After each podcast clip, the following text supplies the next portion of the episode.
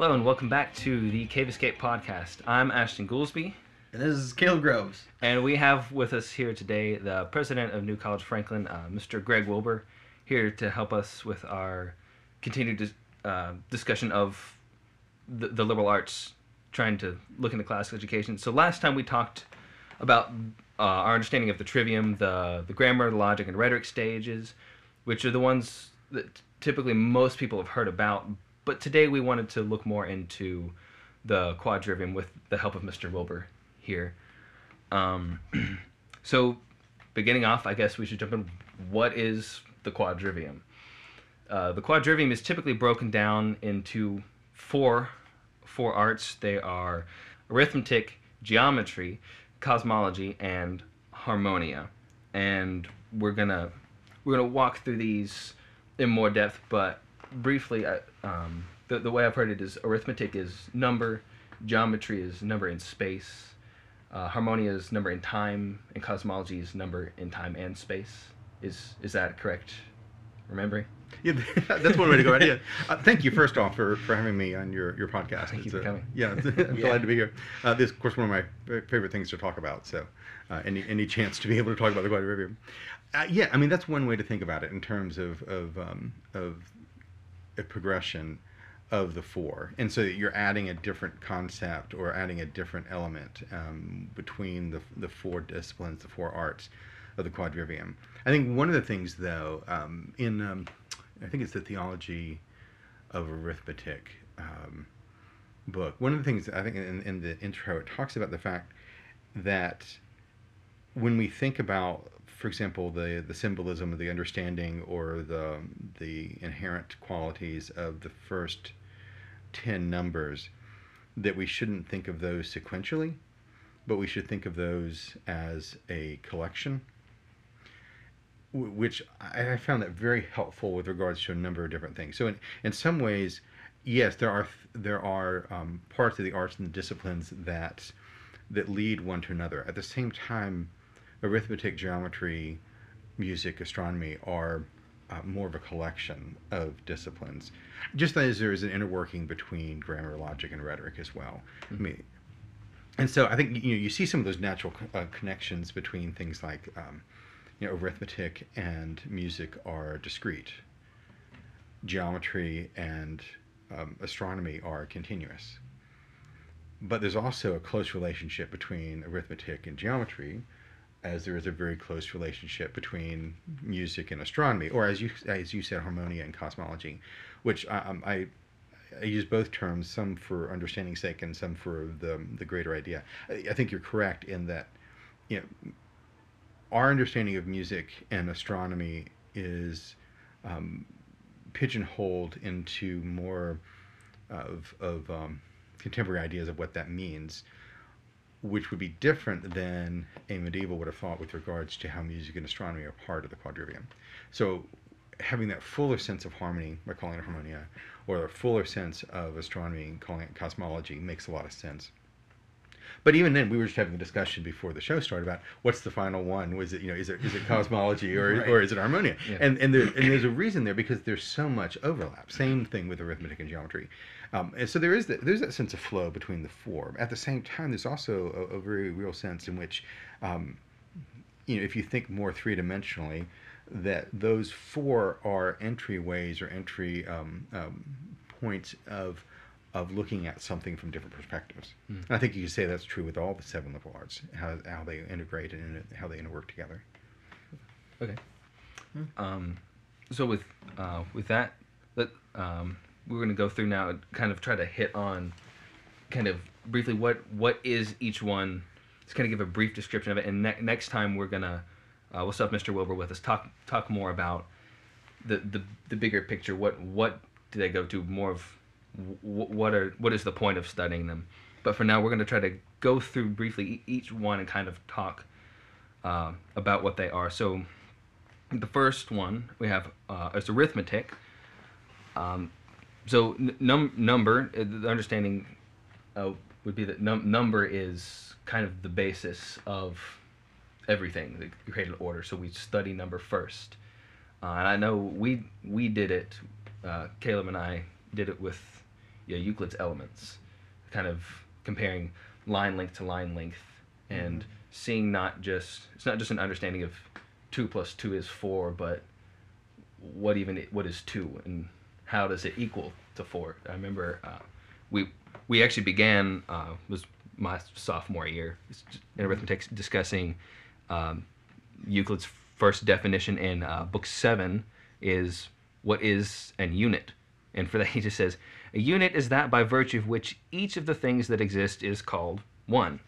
I remember we, we We actually argued about it for like an hour. no, we, we spent three days on it. We spent three days on it. We spent three days on it with Mr. Oh my gosh. What what what is what is a unit? And so that that was we kept coming back to that conversation for the rest of the year Yeah. because we we we just learned in elementary school two plus two is four, one plus one is two, but actually, a, you have a group of I don't know like thirteen college students in a room that couldn't tell you what one was, and it was Yeah. it Yes, was- it's a beautiful thing. So all, all things in the, the physical world are are built off of number. So so we, we study it first because it's it's the one that we need to understand to be able to understand the other ones. Would you, would you say that is fair? Uh, yes, and I think one of the things to recognize too is, is that when we, you know, when you, when you said two plus two equals four, uh, but what you're actually describing is a relationship. Mhm. You know, and, and it's not, uh, and I think part of part of the difficulty that we have in, in how to think about these things is that we look at numbers um, by use of uh, Arabic numerals, Hmm. which are very helpful with regards to adding, subtracting, doing commerce Mhm. you know a- and and we have so when we see you know a four you know we we, we see a particular symbol for four you know. Um, we don't see the relationships of what four is comprised of. Hmm. and so especially when the greeks were talking about a number um, they used a system of pips of dots. And so such that you know when you're talking about when you're talking about three you have a pyramid you know a dot at the top two dots at the bottom. You have an equilateral triangle and which represents the idea of threeness or a triad. But it also means that you look at three and you can see that three is com- is um, comprised of one and 2 Mhm. and that each of those pips are in relationship to the other two. Hmm. and so you see that, that three is not just an independent idea unto itself, but that is also um, inherent with oneness and two-ness, the monad and the dyad, to the triad. Mm. It's interesting. I, I hadn't thought of that. that, Yeah. that that's, that's one thing because um, my fourth graders they, they do Saxon math, Mhm. and I've, I've got a, I've got several that are mathematically they're mathematically inclined, so they, they want to do it all in their heads. Mm-hmm. And Saxon a lot of times will give them problems that it says draw this out in a diagram, and the only the only thing it's asking them to do is take this multiplication equation or whatever it is and draw it out with those those little dots, and they hate doing them, and it's Hmm. it's one of those I, I, I got visualizing, but that that to me now makes it seem even like I should harp on them even more. Right. this is Well- more important. Well, I mean, one of the things you realize is that three is is a um, um, is a triangular number, Mhm. and and the next, you know, we talk about square numbers, but we don't Right. talk about triangular numbers. Interesting. And a, a square a square number, the first square number is four Right. Because it's Two and two. two and two, but It's it's it's shape. one, two, three, four dots, pips, that make a square. Yeah. Yeah. And so the next square number is nine because you add another dot on each side. So you Mhm. have Mm-hmm. you have three dots, Right. which makes a square. So with a triangular number, you have one, two, three, and then if you add three more at the bottom, the next triangular number is six, and the next triangular number is ten. Because ten is comprised of Mhm. four, three, two, and one. Yeah.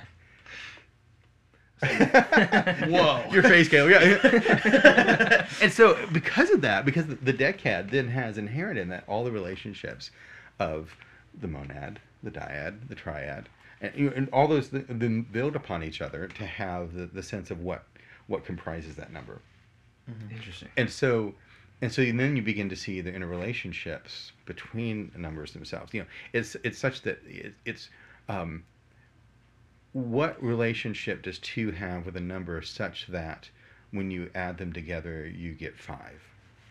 Well, three. But we just think two plus three is five. Mhm. Five minus three is you know. But those those those have a particular aspect of relationship. I mean, one of the cool things like with six, one um, one plus two plus three equals six. One Mhm. times two times three equals six. It's the only number that works that way. Whoa. but I mean, you know, this is not just like, hey, these are fun little math tricks. Right. Um, but that's that's kind of the inherent aspect of what those numbers. I mean, for for me, I mean, without getting to this sounding like numerology or something, um, first time I read Augustine's on Christian teaching, he was talking about aspects of number and the meaning of number, and I'm thinking, okay, here's one of the great church fathers one of the foundations for so much of our thinking, philosophy, theology, etc. And he's talking about the meaning of numbers. Is he just out there, or is this really, Mhm. you know, this just this have some sort of inherent kind of understanding that we've just kind of passed over one way or the other? So that kind of at least opened the idea to me of like, okay, what does this look like?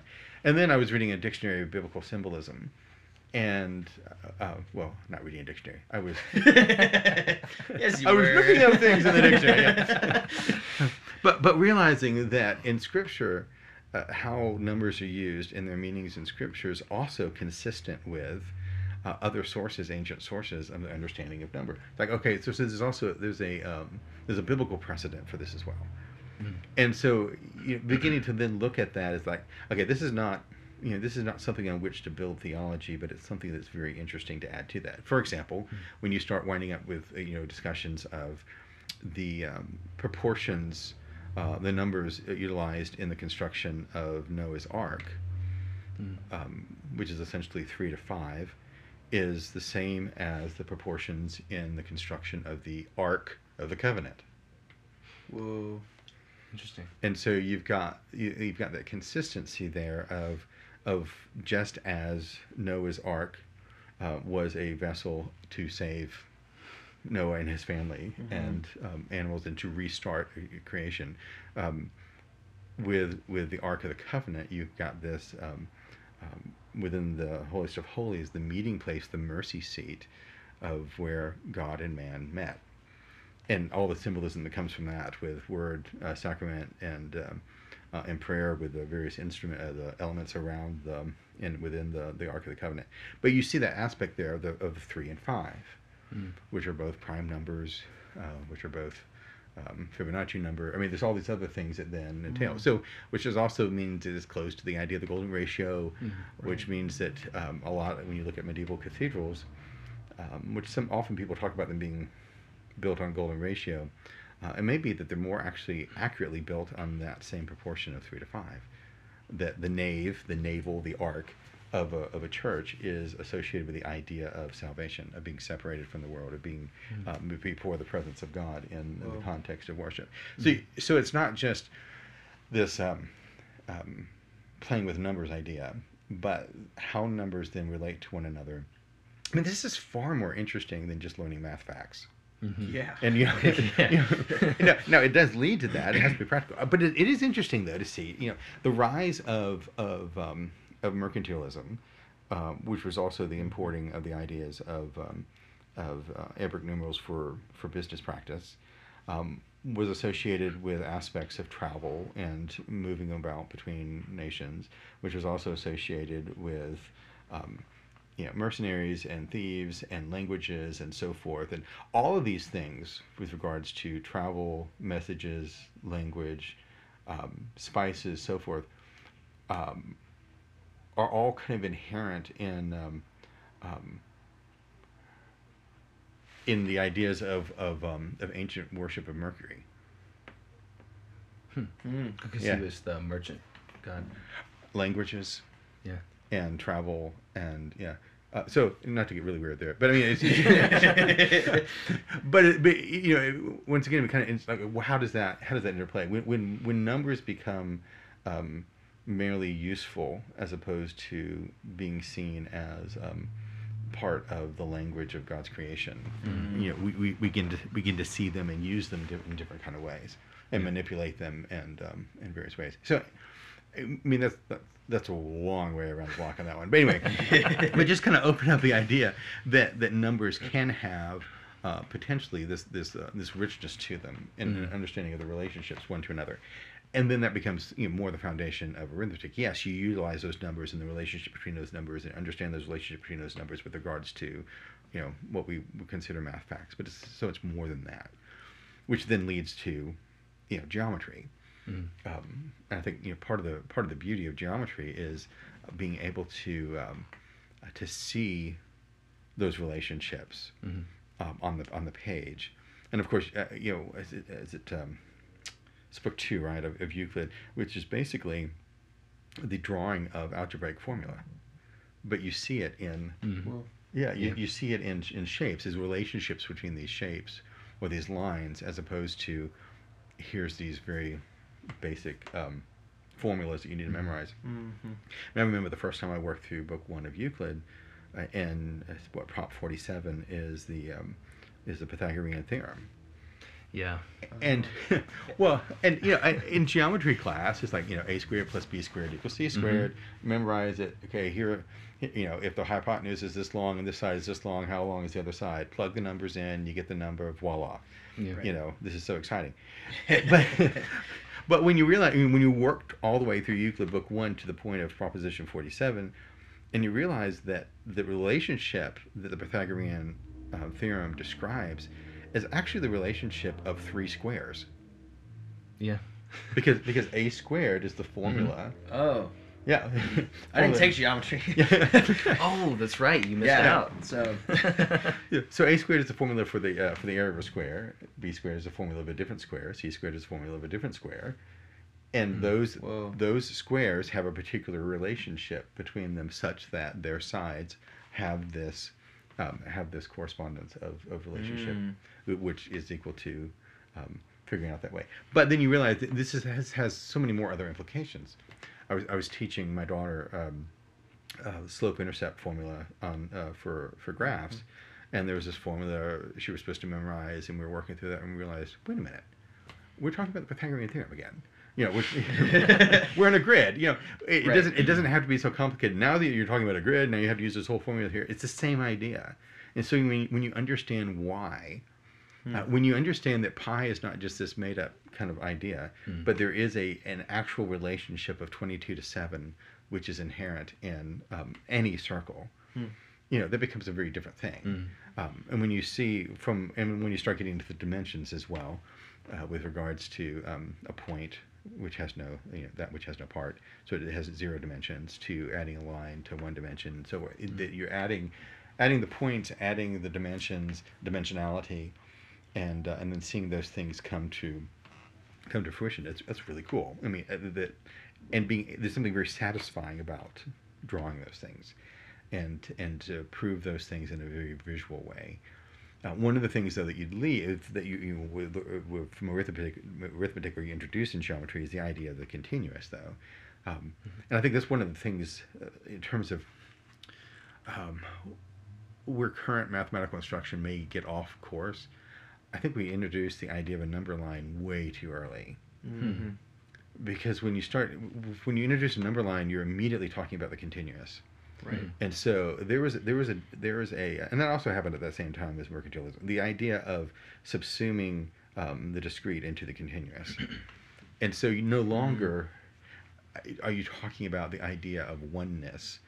One is now just a mark on an infinite number line Right. and you know Yeah. and that has no greater or lesser sense of of uh, inherent um, nature than 1.0001 or 1.001 or 1.1 i mean those are all just those are all just stopping points on this on this continuity Mm. um, which is very useful and it's and part of the, the inherent Right. aspect of geometry but that's separate from arithmetic and we've lost that idea. I mean, we bring that into arithmetic, and so we uh, the, so we don't have that same kind of of, of, um, of definition between the two. But then with geometry, as I said, you, you get you once again you see those relationships, those ratios, the idea of the proportions, and and uh, the beauty that is inherent there, um, which leads then to understanding of what does that look like um, from a sonic sense. I mean, Mhm. those those ratios and proportions you can put into sound, and Mhm. they Mhm. sound like something.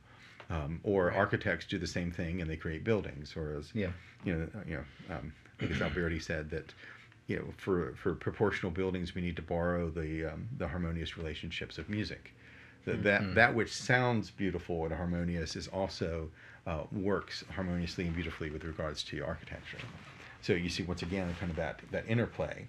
Um, and, you know, and these are idea, uh, these are ideas that we um, dismiss or kind of uh, or, you know think are quaint, but these are also the same ideas which influence so much of design, Mm. whether it's product design or advertising or graphic Mm. design. Um, the same ideas with regards to architecture. Mm. Um, what makes a piece of music satisfying?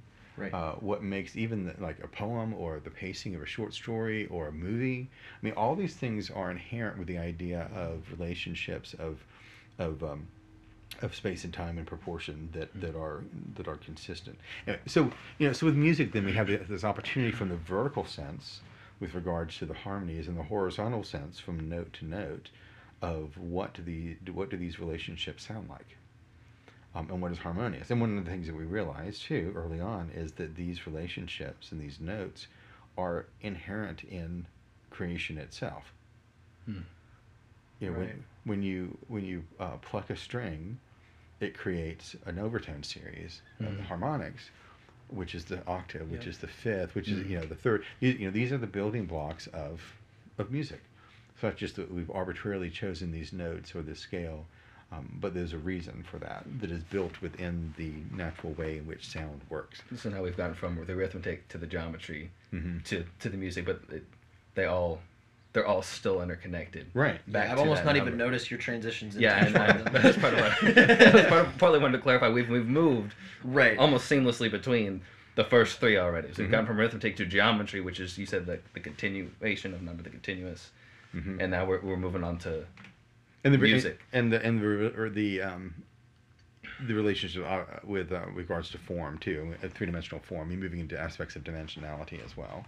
Mhm. Um, and I think you know you can talk about timing and dimensionality, you know, with music as well, Right. which is which is you know in, in essence the idea of taking dominion over um, over sound and Mm. and over time. Um, Hmm. but I mean, there's just a physicality to that. We've been talking in harmonia this this past semester. Just there's the physical nature of sound, um, what that does, how we react to that, how it causes physical reaction, you know, Right. and that it um, um, you know it can be measured in certain ways. It has certain effects, but th- there's well, yeah, one of the, one of the things we talked about with regards to um, the nature of sound, a sound wave, just one one repetition of a sound wave, our, our hearing threshold is, is 20 hertz on the low end Mhm. when you're young. You know? Yeah. But at 20 hertz, uh, one uh, one cycle of a sound wave, the sound wave itself, is um, is seven over 17 meters long. Mm. I mean, there's a, there's a there's a you know, there's a physicality, which is why you know when you want particular notes um, out of an organ, you have to have different sized pipes. Uh, Right. Which is why you have keys on a flute because it lengthens or shortens how the column of air that blows through the pipe.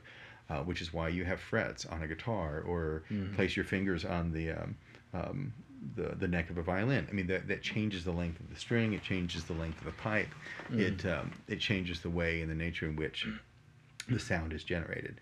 Um, and there's, so there's a very very scientific aspect of that um, with regards to the number and relationship to those numbers, and then those things which are harmonious. Um, and not just arbitrary in terms of culture, but because it's it's kind of built into the very nature and physics of sound, um, which then can then also describe other relationships. So you know, we were we were chatting before of how um, with a with a graph, you know, you can depict a um, a sound wave, um, but but with and, and with, with different waves, you can show where they would coincide. Um, but you could also use that same type of graph to show how the gears in a um, motor or engine or a clock Yeah. yeah. Um, in a clock, how they, um, how they, where they, where they touch, and so you know where those, um, where those sinusoidal uh, repetition waves intersect, that's where you have a connecting point in these gears, and so you have this also complex way in which you can show how the intersection of these points um, can be shown in a graph form, which is consistent with what we look at when we look at aspects of sound, which can also be transferred to the idea of where's the moon Mhm. as it cycles the Earth, where's the Earth as it cycles the Sun, where's the other planets, so that you know if you look at um, look at the solar system almost like gearworks, you see these periodic repetitions. Uh, which are aspects of aspects of a rhythm, aspects of harmony Mhm. Um, Right. which is you know part of what the um, the ancient art of astronomy um, was seeking to understand. You even got things like like the the Antikythera mechanism and astrolabe and other things Mhm. that sought to actually like the the stuff that y'all had to build in cosmology out of the Legos. The orreries, yeah, yeah, yeah. it, it builds the gears are built off of that to represent those hmm higher motions, Mhm. Right, but with the math worked out in that harmonious way. Right, and so and, and th- that can be translated into song or the, or or seen Mm-hmm. as a harmoniousness. Um, and I think one of the things too you recognize with um, the quadrivial art of music, it's not just heard music.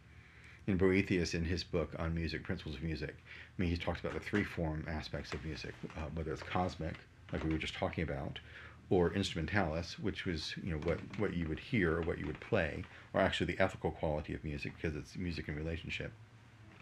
Or with regards to uh, the psychic or the personal or the spiritual, the the music of man, the the soulish aspect of what music is. And so there's you know there's three different aspects of the study of what harmony is, which is what going back to why we you know say harmonia as opposed to just music, Mhm. because you can just as easily talk about um, uh, with regards to harmony, what um, what is your daily schedule? How much sleep do you Mhm. get? You know, Mhm. um, with regards to relationships, are you living at peace uh, with one another? As Scripture talks about. And why does Mhm. Paul continue to use harmony as an image? Mm. um, because I think there's a there's a correspondence there between the idea of harmony and of peace, of shalom, the rightness of things, the way things were meant to be, or, and of justice, um, and that harmony is not um, not in the Greek sense of holding things in balance, um, but more in the Hebraic sense of holding things in tension. Hmm. So, I mean, the example I think I've used again and again is like Mm-hmm. it's it's if God is just, all just, and He's all merciful, you don't want to shave off some of His justice and some of His mercy to balance those as some sort of equation. I mean, He is wholly just Mhm. and wholly merciful, and to hold those things in tension is harmony. Whoa. Mm. I've not heard that. I That is think I. I think I heard you say it once a long time ago. Yeah, but but but then think of the implications of that in terms of in terms of other areas, not just theologically, um, but just in terms of relationships. Of I mean, it's not just a matter of compromise. It's it's how do you how do you hold things in tension in a way that is um, um, is something that brings peace. Hmm. I mean, true peace, not not just in the sense of of of lack of conflict, Mhm. um, but in the true sense of of of um, the way things are meant to be, the true sense Mhm. of rest. And then apply that then to, I mean, how how that looks with regards to, um, uh, you know, the implications of that to um, study of cosmology in, in the in the broadest sense. And you know, the the, the world, the the cosmos is upheld by the word um, of Christ Mhm. power. That it is logo uh, centric. Um, that is that it is. Um, um, integrated with the idea of the peace that comes from the blood of the cross, that um, Christ came to redeem the cosmos um, as well as individuals. You know, that there's a redemption that is that is cosmic in its scope, Mm. um, and that it's a, it's a redeeming of that harmony of that sense of order. I mean, I think you know we use the idea of harmony again and again. You know, you talk about uh, uh, if your car needs a repair, you go into a shop and get a tune-up, right? You know, you, Yeah. you're getting you're getting it retuned, you know, like you Mhm. would an instrument. You know, um, that um, um, you, you know if you're dating someone, you know, you make beautiful music together. uh, the idea of, of uh, dancing, or that or that um, uh, you know, I resonate with your idea. You know, that's Mhm. a musical Yeah. term. You know, um, that we we we have that idea of harmony, which is pervasive. Uh, we just don't think of it in the same kind of idea, the same kind of terms. Mhm. But all those, I mean, that's so, so. The study of all these things, inherent with regards to number, the language of number, the the um, God's spoken creation, Um, and this this as a means of discovery. In, in Romans Romans one as well, that you know God has revealed Himself in the, in hi- even His invisible visible attributes and His power in the things that He has made. hmm and that the quadrivium gets more at that um, than I think almost anything else. It's not, it's not the idea that, um, you know, of a, a volcanic eruption is powerful and God is powerful, and you know the um, the sunset is majestic and God is majestic. I Mm. mean, I think that's that's a simplistic sense of that, uh, but but the inner workings, the very inner workings of how the cosmos came into being, how it Mm. exists, how it is sustained by the word of Christ's power, is indicative and a display of uh, the invisible attributes and character of who God is. And so the Yeah. quadrivium then becomes an entry point into um, into that, into very much a theological and philosophical pursuit. That was Okay. awesome. Sounds a lot more complicated than initially. You might just think when you see the, the four stages. There's there's it's it's much much Right. deeper meaning in it than just it's we're not studying. math, science, and music. But even even like even Right. like um because we were talking last time about kind of Dorothy Sayers' Lost Tools of Learning, uh, the way she put it out, and even um, we reading Wisdom and Eloquence. Uh, I had to read recently for work, but kind of them seeing it more as you have the three trivium that that are more of like the preparation to learn the other four, and the other four are just subjects in there. Uh, instead of seeing that, that almost seems to see it more they're they're independent, their own kind of spheres of learning versus, I mean, the way even you, you just went through the four almost, almost like a cohesive. Oh, they're not, they're not just separate spheres of just existence. Mhm. They're they're very much all seven of the arts are connected in Right. one. Yes.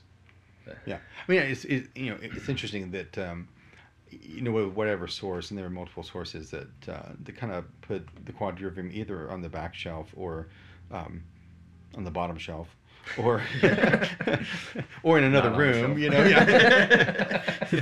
Um, you know, at the same time, there is the need and the necessity um, to teach math and science Mm. with regards to state high school graduation requirements or college entrance requirements, Right. and and you know, there's this sense of you need, you know, you have to have fine arts or some sort of Mhm. elective, and so you teach a teach a music class or something.